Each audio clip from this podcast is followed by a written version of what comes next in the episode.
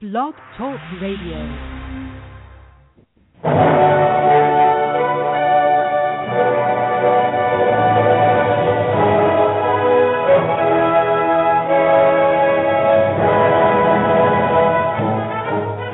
Ladies and gentlemen, welcome to Movie Addict Headquarters with your host, Betty Jo Tucker, author of Confessions of a Movie Addict, right here at www.blogtalkradio.com.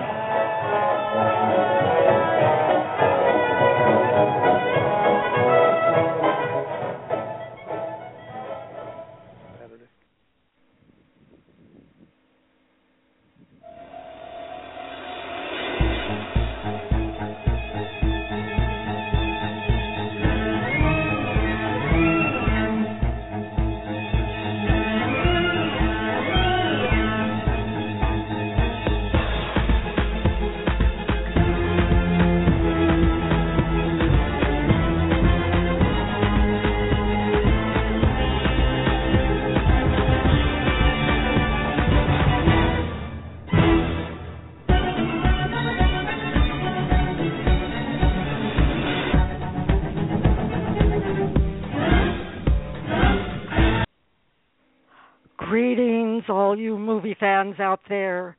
This is Betty Jo Tucker thanking you for being brave enough to tune in to our first episode for this year's Horror Month on Movie Addict Headquarters.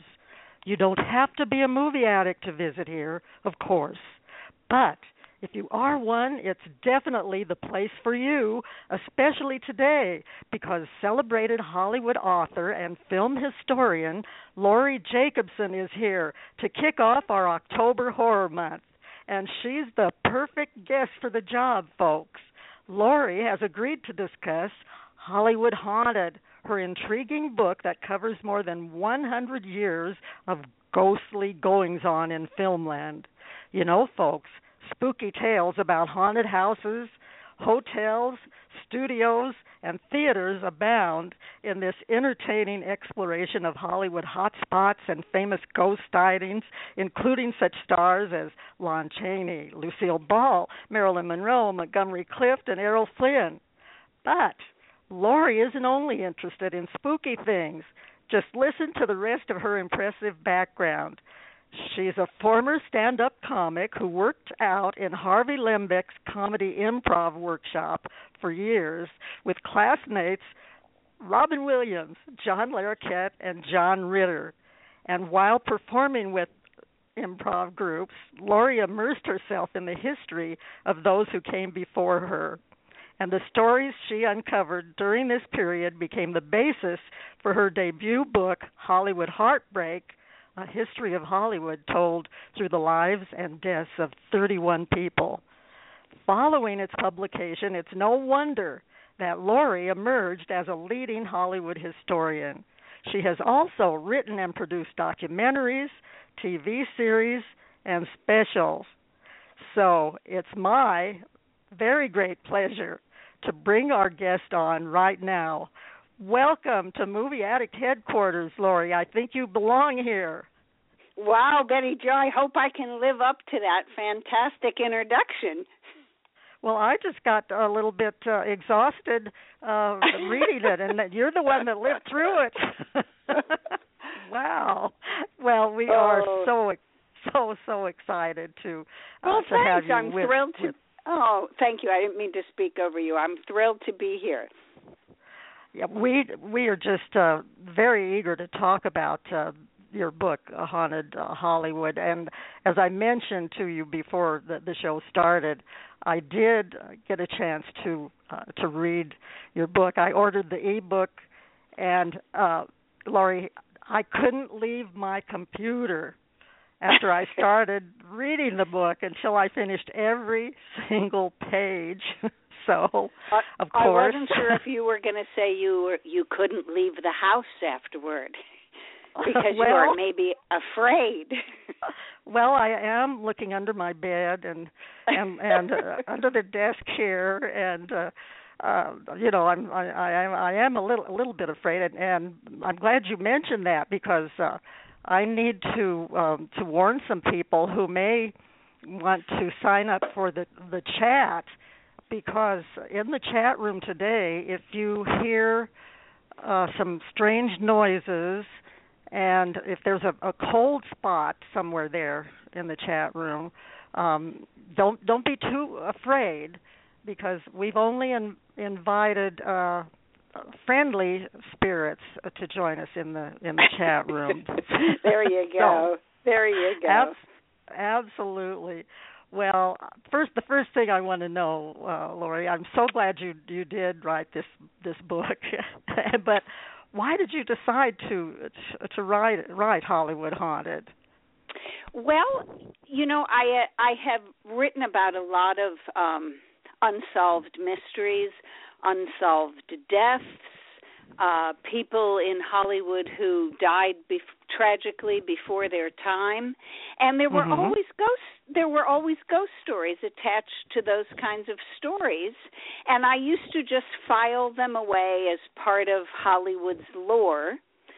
And then I actually experienced a ghost at the great uh, Grauman's Chinese Theater and that's when I thought, hey, maybe there's something to this stuff. So I pulled out my file and I grabbed a couple of parapsychologists and off we went ghost hunting. Oh my gosh, you actually uh experienced a ghost. Can and it was at the at the Grauman's Chinese Theater. Can you give us a couple of details about that? Of course. You know, I'm hesitant to say I saw a ghost because I didn't see it, but here it but I I well, uh, here's the story. Um I was um on the board of a Hollywood preservation group at that time, mm-hmm. and uh, we were going to give a grand tour of Hollywood's old movie palaces. And all ah. the theaters on Hollywood Boulevard had cooperated with us. And I went to Grauman's with about five other stodgy male historians and me oh. for and we were going to be given a tour uh you know by one person it was 8 a.m before the theater opened, and we were strictly there to see where we would place our guides and our docents. And the guide was taking us uh, through the theater, and we got to the main auditorium, and she explained to us that when the theater opened in 1927, there was a live stage show before the oh. film. And the stage at one time could hold up to 200 actors who would come out for these performances. Mm-hmm. And of course, the screen was much smaller then than it is now, and she offered to let any of us who wished to go up there behind the movie screen. So I thought, you know, this is never going to happen to me again. I'm going. Nobody else wanted to go. The men, you know, they were chicken. I don't know. They didn't want to go. So I climbed up onto the stage and I looked behind the screen and you know it wasn't terribly exciting.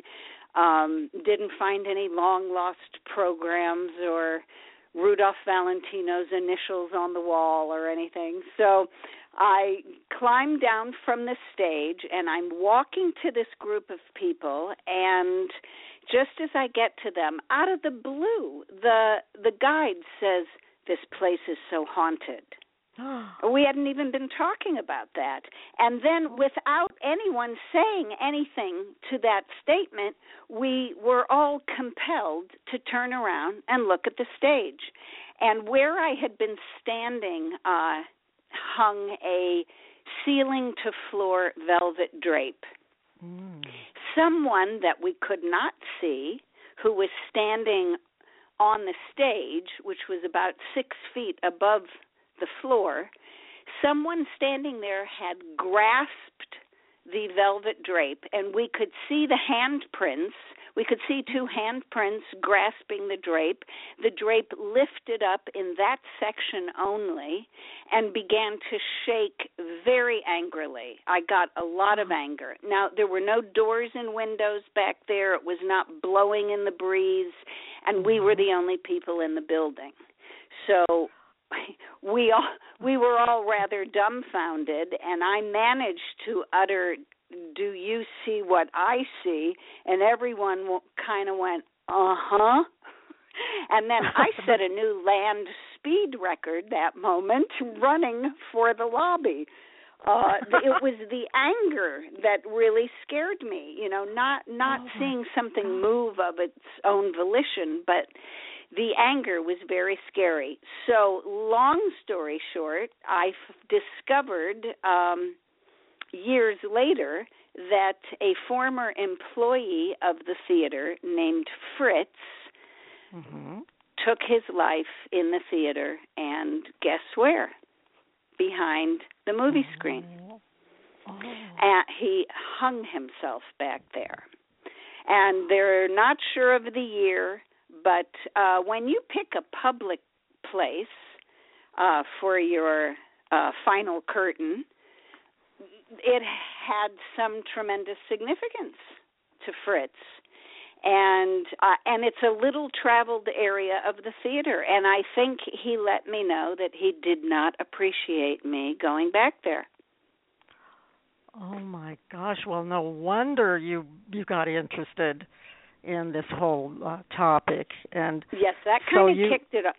that kind of kicked things off I guess so. And so then, um, did you uh, you had people helping you with the the research for the book? Well, I already had a great file, you know, of of stories that I had collected over the years.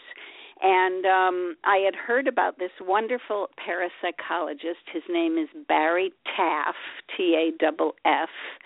And he had investigated oh, well over a thousand cases at that time and many more since then. And um including a rather infamous case um, on which a film was made called The Entity. So Mhm. Barry had pretty much seen it all, and I wanted an expert along with me because I really didn't know how to go ghost hunting back then.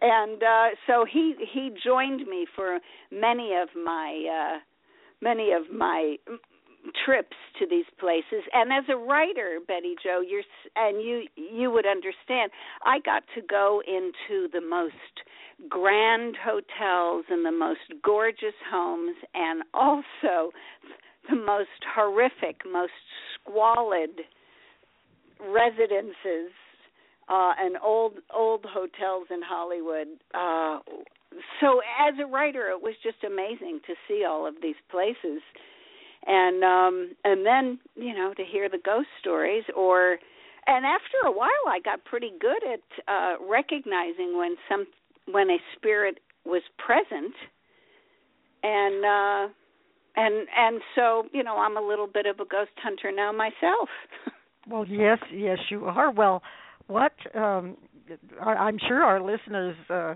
would like to know uh, what are some of the signs uh, or that we might look for. I mean, I I I think you you don't just see see a ghost, uh, you know. Uh Well, maybe you just y- feel the maybe you just feel the ghost. I I don't know. What are what are the things to look for? Was I right on telling the uh, the the chatters that they they didn't have to worry about a cold spot in the chat room? Is that one one one way of telling whether there's a spirit or a ghost there?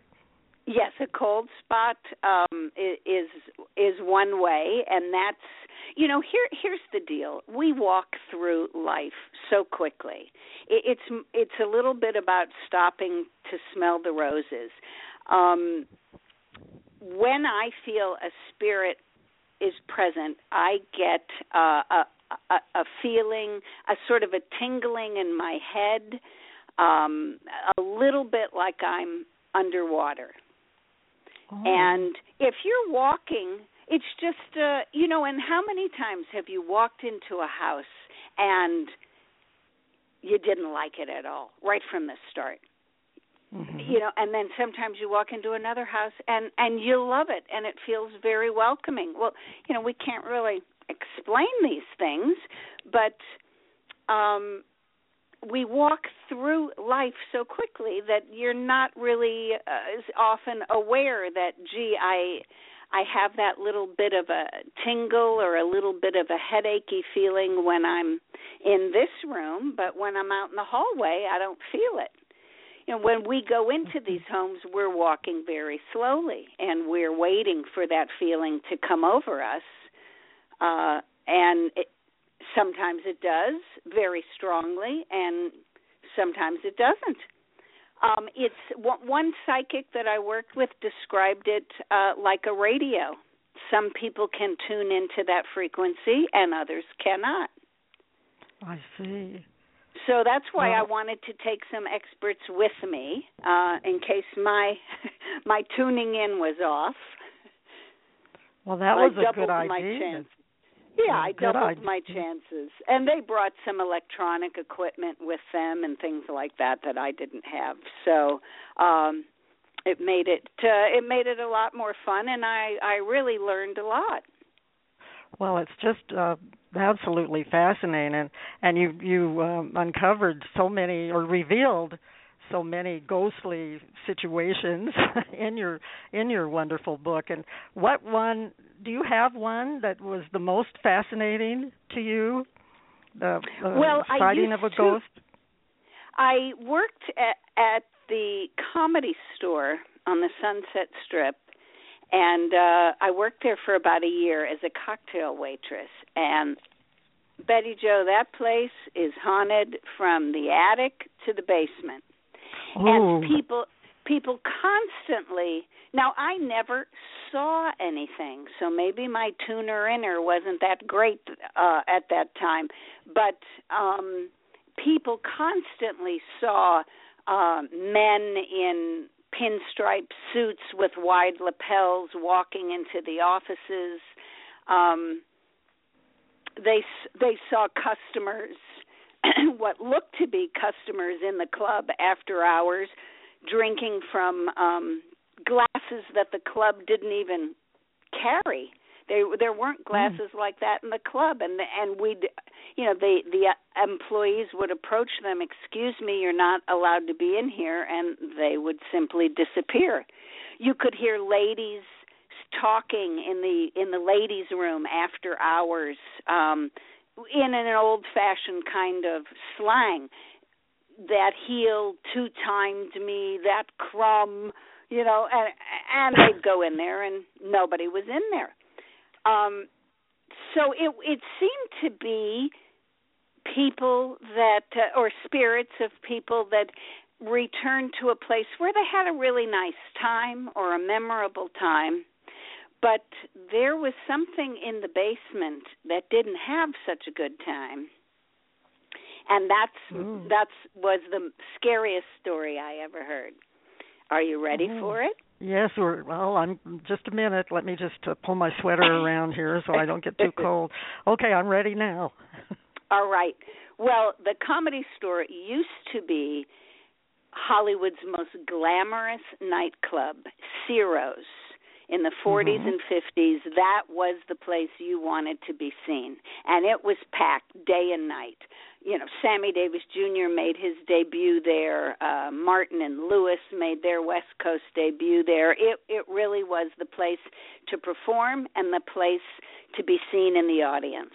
And when a club is as popular as Ciro's was, um, the mob uh, wanted a piece of the action. And the one of the uh, talent bookers at the time, uh, in the 50s, actually, was a gentleman named George Schlatter, who went on to produce Laugh In and many television series and specials. Mhm. Um, and he said that uh, gangster Mickey Cohen sent a hat box over every week from the men's clothing store that Cohen owned further down on the strip. And uh, there was a note inside every week that politely said, please fill this with money and send it back. Yeah. And Schla- Mr. Schlatter told me that's what we did. We filled it with so you know so they there was a piece of the action. Uh going out to the gangsters and i imagine some threats went down at, at any rate i went there one day with um dr barry taff whom i mentioned and Mhm. he got terrible pains in his legs as if his legs had been broken as we were going down the steps to the basement so Oh. there was something in the basement that was terribly unhappy. Now, cut to comedian Blake Clark. He was security for the club as well as a performer at that time. And one night he is locking up and only he and the bartender were were left. And he described a black shadowy figure uh coming up from the basement into the hallway Mhm. of the club and making some kind of guttural noise. It was about seven feet tall, he said, and needless to say, they ran. And he told the Hmm. owner of the comedy store, I'm never going to the basement. Well, months go by, and the owner needs something from the basement, and Blake reiterates, I'm not going down there.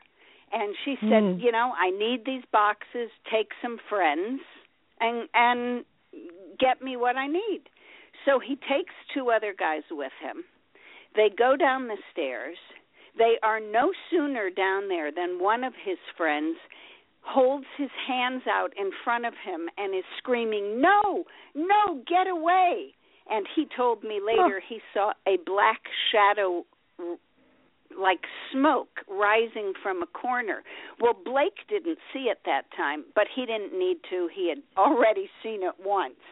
And he grabbed his friend's hands to run, and he said that his friend's hands were burning hot, like like he'd been holding them on a stove, and yet all three of the men could see their breath in the room and i mean they are scrambling up the stairs to get out of there and a piece Oh, of God. cardboard a piece of cardboard falls from out of nowhere hits blake on the hands.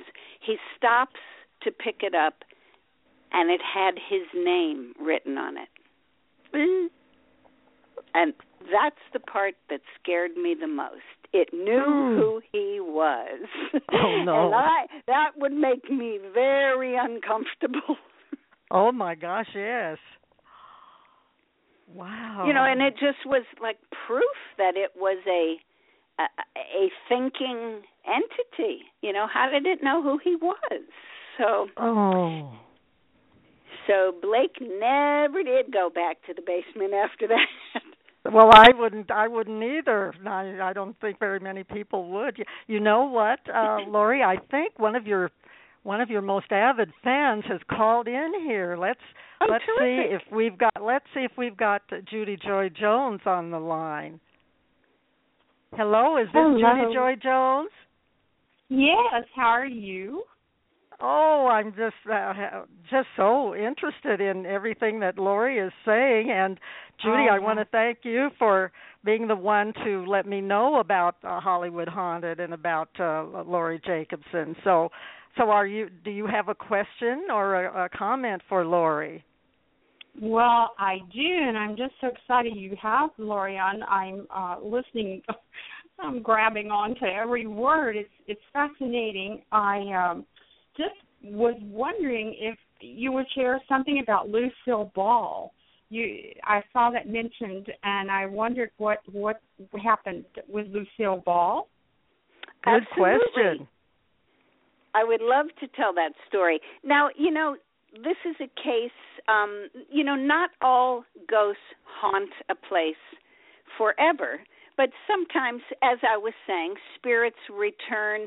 You know, for example, if your child is getting married, you know, you that might be something you know you would want to return for, and it doesn't mean you're going to haunt the reception hall the rest of your life. It was just that moment. Well, in the case of Lucille Ball, uh, after she passed away, and then subsequently her husband, Gary Morton, passed away, the house that they lived in on Rexford Drive went for sale. And the new owners decided to demolish the house. And everyone in the neighborhood was devastated. I mean, Lucy had lived there over 30 years. It was a landmark. And as you drove by, you could, you know, the walls were coming down. You could see into the house and the wallpaper and the whole bit. So, an actor friend who had been very close to Lucy and who had been in her house many times stopped in front of the house and was looking at the destruction and remembering the rooms that he'd been in and the good times he'd had in there. And then out of the corner of his eye he noticed a long tall lanky redhead walking along the perimeter of the property and jumping up a little to look over the outside wall to just like he was to see what was happening with the house. And he said i looked again. She turned around and so help me god it was lucy. And mm. he said if you use my name i'll kill you because people will, will think i'm nuts but he said, "I know without without question it was Lucy," and that makes perfect sense to me. She loved mm. that home.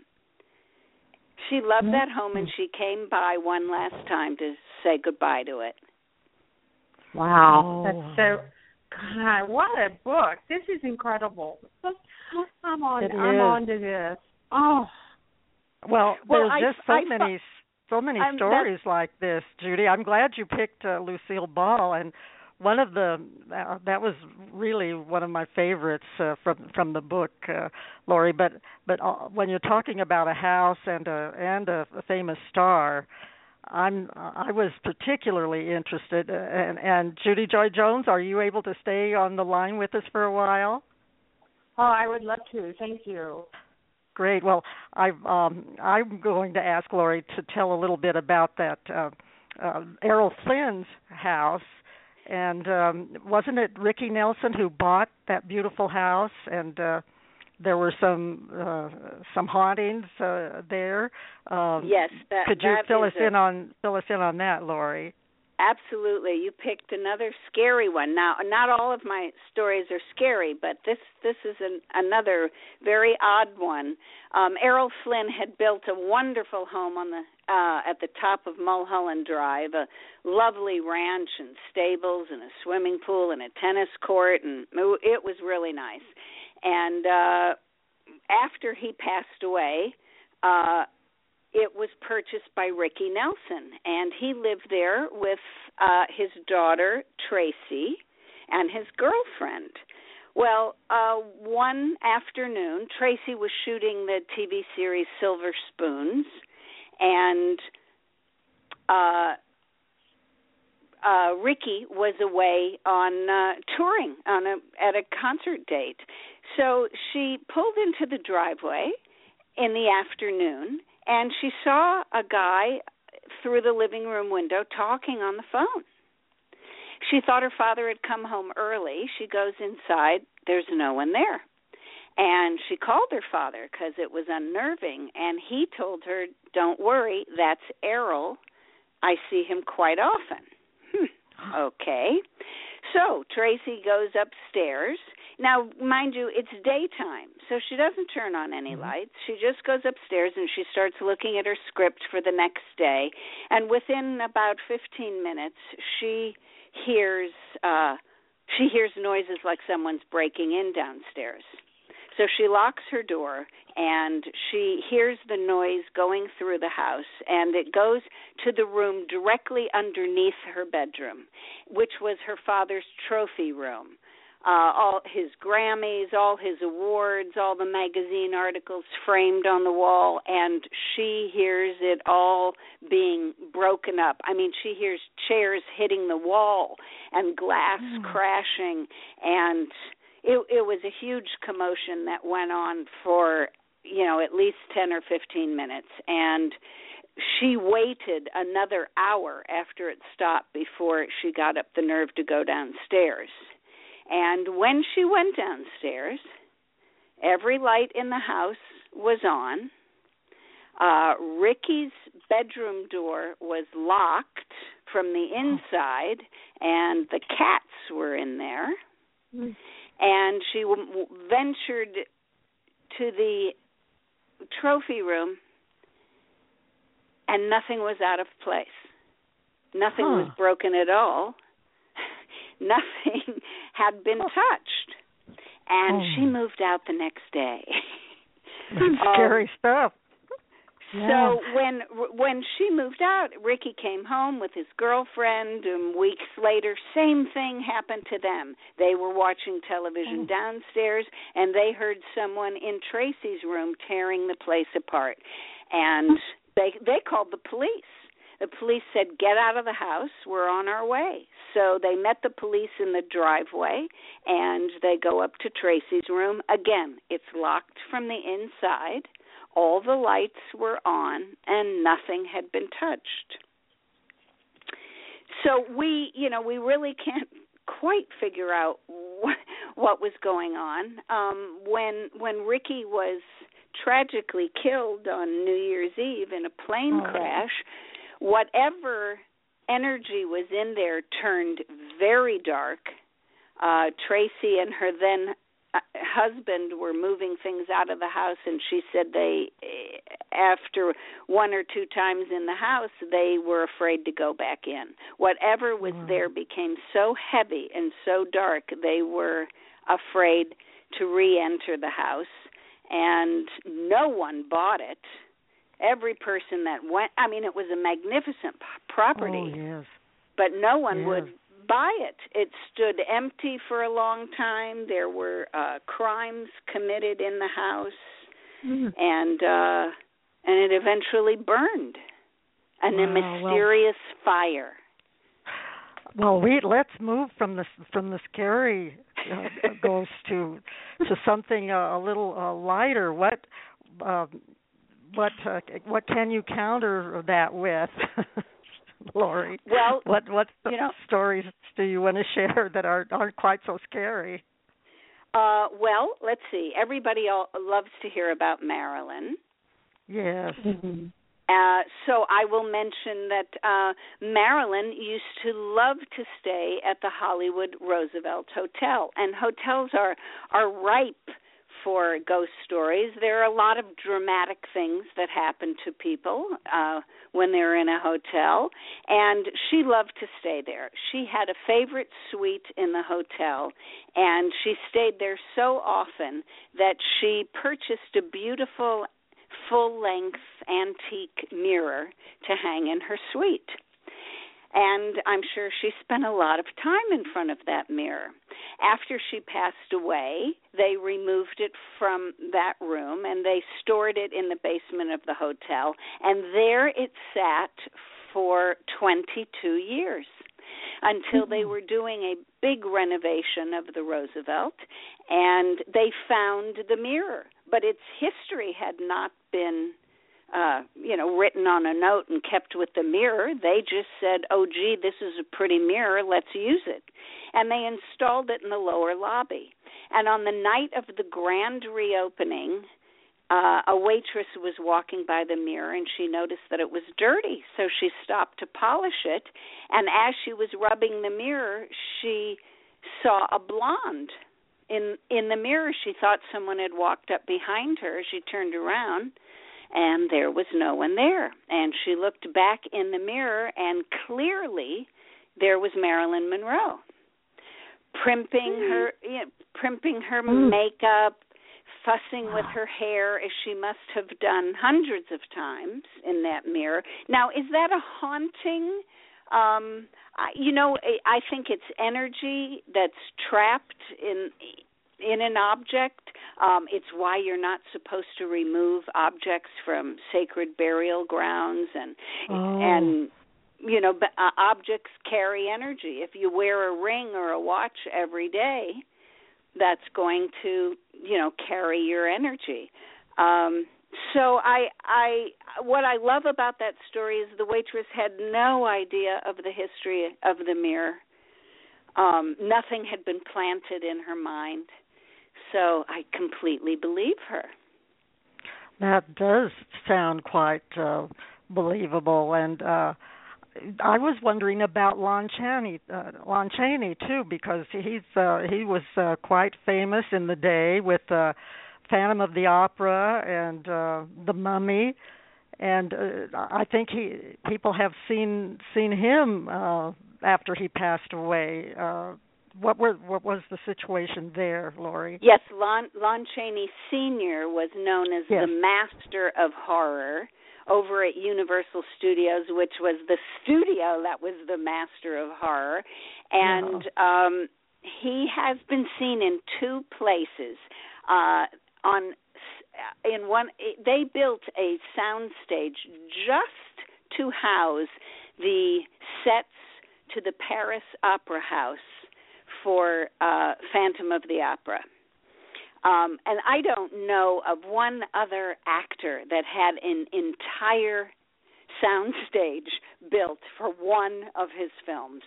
But wow. Universal did it, and his and the sets to that film are still housed in there. And young workers today who don't even sadly know who Lon Chaney Sr. was will go into that soundstage and come out and say, "Who's the guy in the cape running along the catwalks?" and it's it's long, but but my favorite, but my favorite p- portion of his story is before Lon was discovered. You used to be able to take uh the, the streetcar uh, and it stopped at all the studios, and all the mm-hmm. aspiring actors would go from studio to studio to see if there was any work for them that day. And Lon Chaney Sr. was definitely one of those people. He sat every day on a bus bench on the corner of Hollywood and Vine and he mm-hmm. caught the bus or the then as i said it was a streetcar uh to to try and get work. And of course he was the master of disguise so he could make himself up for for any part that was available. And after he passed away regular los angeles citizens would see the ghost of lon chaney sitting on that bus bench and I mm. mean to tell you that it was even on the front page of the Los Angeles Times. Wow. Really? yes, isn't that crazy? Because wow. so many people had seen him sitting there, and they put a plaque on the back of the bench that said, "Be careful where you sit. You might be sitting on Lon Chaney Sr." oh my gosh! You know, this and this book this book just it's just so uh, wonderful judy joy jones you you must tell all your friends about it and i hope that the listeners will uh, will check it out it's uh, in yeah. ebook form and it's also on um, Amazon.com. And um, am I? Uh, is there anywhere else that uh, our listeners can find a copy of Hollywood Haunted, Laurie? I, you know, after 20 years, I am out of copies, and it's. um I know there are used copies available, but it's strictly an ebook now on Amazon. Yes. So thank you for I, mentioning that. I recommend it highly. As I said, I just c- couldn't stop reading it, and uh, I'm going to go back because there's so much in it, so so many layers, and so many interesting uh, stories. And um, I'm, I'm, the time has just gone by so fast. Uh, this is not enough time to talk with you. Will you please come back for another show so we can talk with you more and and um, possibly about some of your other uh, books about Hollywood.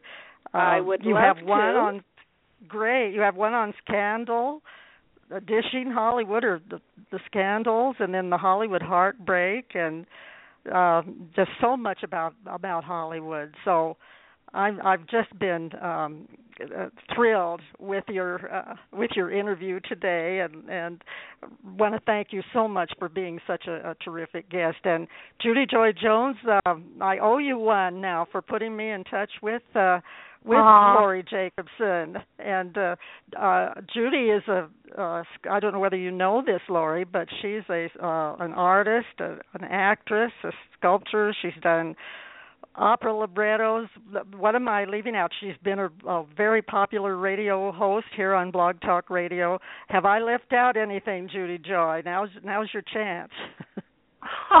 well, I'm also an avid fan of Laurie.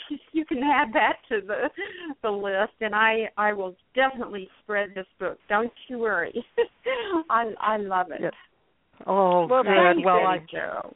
I thank Thanks, you. I thank Judy- you both. I I do have to to make make some some announcements here.